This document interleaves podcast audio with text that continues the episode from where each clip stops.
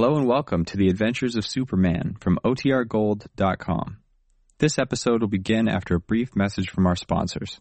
Faster than a speeding bullet. More powerful than a locomotive. Able to leap tall buildings at a single bound. Look, up in the sky. It's a bird. It's a plane. It's Superman. Kellogg's Pep. P-E-P, Pep. Kellogg's Pep, the Sunshine Cereal, presents The Adventures of Superman.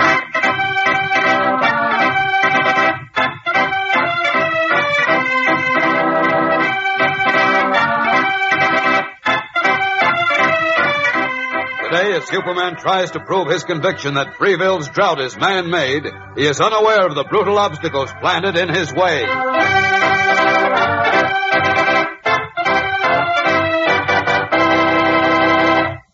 Hello there, gang. This is your pal Dan McCullough.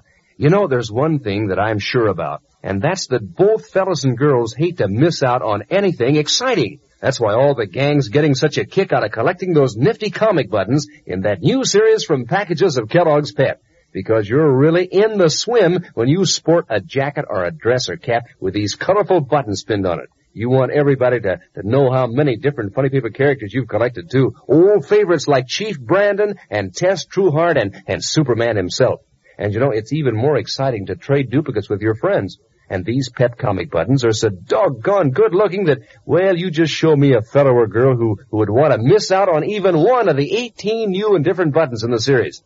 Now, how you get these pep comic buttons is important. You don't send in any money, not even a box top. And you can't buy them anywhere. All you do is to ask Mom to get you a good supply of Kellogg's Pep and look inside every package for your prize. And you'll find some mighty swell eating in a package of Pep too. A breakfast dish with a sunny golden toasted flavor that's mighty satisfying these cold wintry mornings.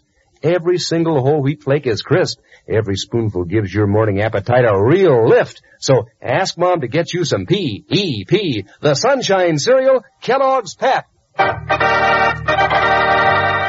Now, the adventures of Superman. When Lois Lane, reporter for the Metropolis Daily Planet, heard Uncle Ed Clayton, ex-governor and now a candidate for the Senate, make a vicious, un-American speech against the war veterans who had taken homesteads in his county, she thought she had solved the mystery of Freeville. But Clark Kent, who as we know is Superman, said she was not entirely right and declared that the recent attacks on Lois, a young war veteran named Jerry Barton, and on old Abner Sykes, the local telegrapher, were somehow tied up with the prolonged dry spell in the community.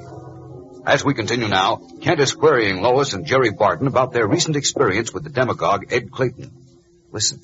Now, let me get this straight, Lois. You say that in his speech at that secret rally, Uncle Ed said his prayers were responsible for the drought? That's right, Clark. He said heaven wouldn't let any rain fall until the veterans' crops were ruined and they were forced to leave the state.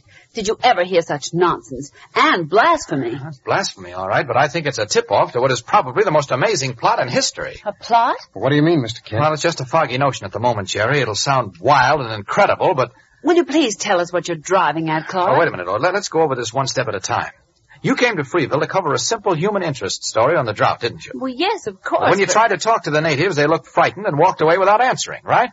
Well, yes, but that's because practically everyone around Freeville works for Uncle Ed Clayton, or has other reasons to be afraid of him.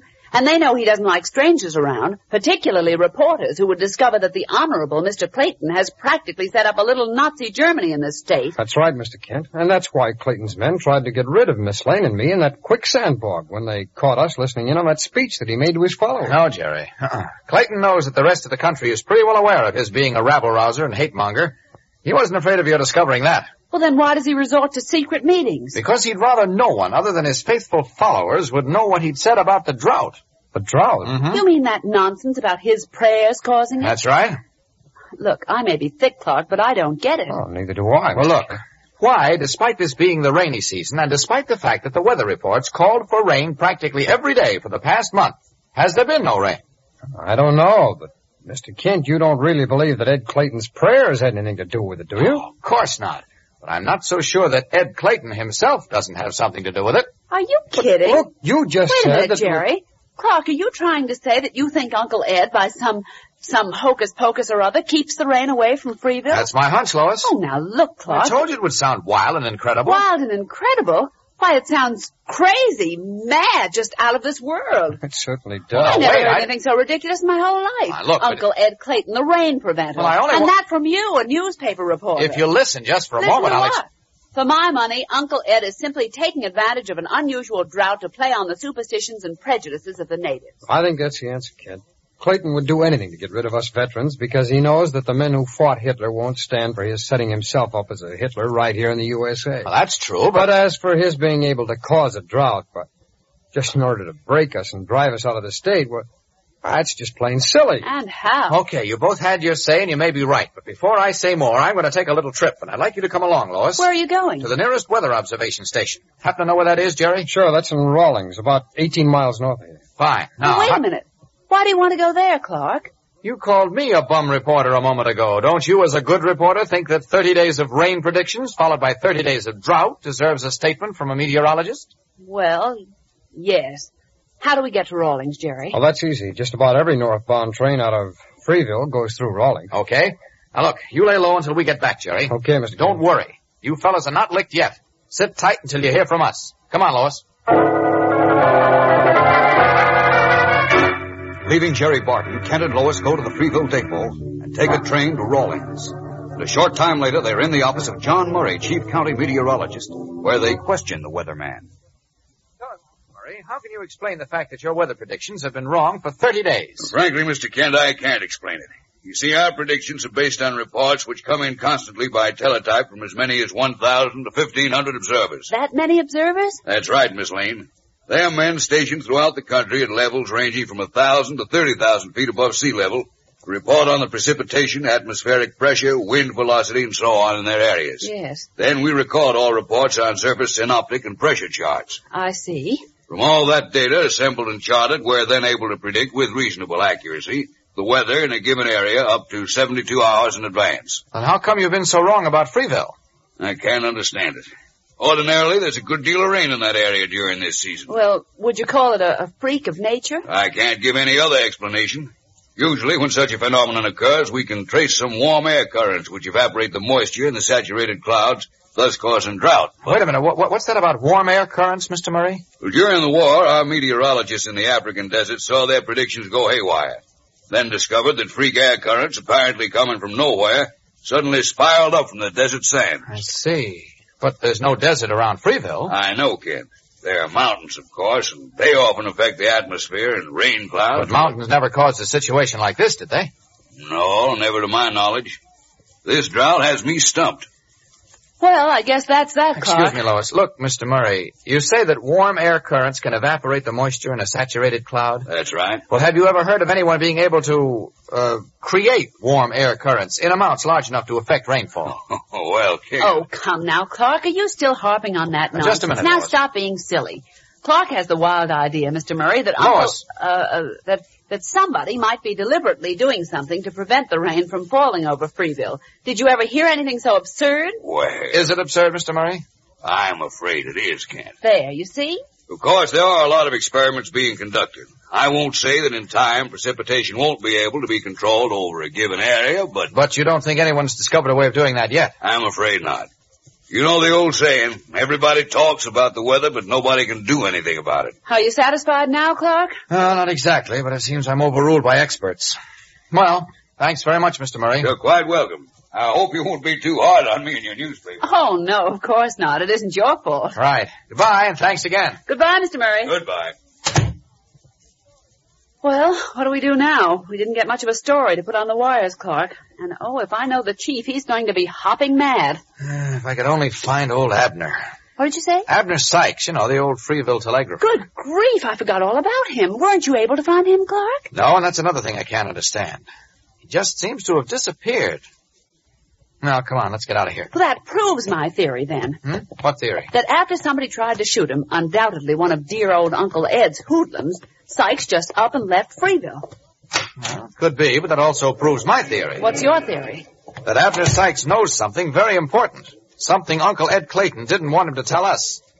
And my hunch is that what he knows is the secret of the drought. What are you talking about, Clark? You just heard that it isn't a secret. It's a freak, a freak of nature. Maybe, but Look, Lois, there's a nice looking restaurant across the street. Go on over and have something to eat while you wait there for me, will you? Wait for you. Where are you going? I, uh, I've got a little idea I want to check. Oh, now- Now, go on. Be a good girl and have dinner without me. I'll be back soon. So long. Hurrying away from Lois, Clark Kent walks around the municipal building, stops in a dark alleyway, and then strips to the blue costume and red cape of Superman. Well, maybe I am all wet, but I want to have a look around Freeville again just to double check. Up and away!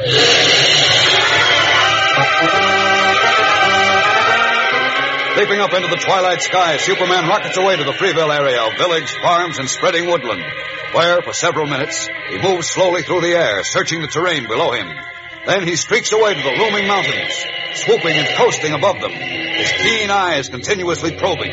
Finally, as the evening closes in, he shakes his head ruefully. Well, looks as if Lois, Jerry Barton, and Mr. Murray were right and I was wrong, because there's nothing the least bit suspicious around here. This drought must be a natural one, freak of nature, so that's that. Huh, wait a minute. What's that far over there in the woods? It looks like... Yes, it is. Away! Hauling on every ounce of speed in his muscles, Superman rockets away toward the distant woods, where something has excited his interest. What has he seen? We'll be back in a moment to find out, so stand by. You know, it seems like every time two or more kids get together these days, they start right off talking about those swell comic buttons in the new series from packages of Kellogg's Pep. At school recess or after school or on weekends, you fellows and girls are mighty busy comparing notes on how many Pep comic buttons you've collected so far. And trading duplicates too. Boy, that's a load of fun. Maybe you have two little moose buttons, but you don't have a Superman yet. And then uh, maybe one of your friends has a duplicate Superman, but needs the little moose. So you swap. And each one has a new comic button to add to his collection. And you know the best part is, your fun keeps right on. Sure, because there are 18 different buttons in this new series. So how's about asking Mom to get you some more Kellogg's Pep? You don't send in any money for these swell prizes, not even a box top. And you can't buy them anywhere.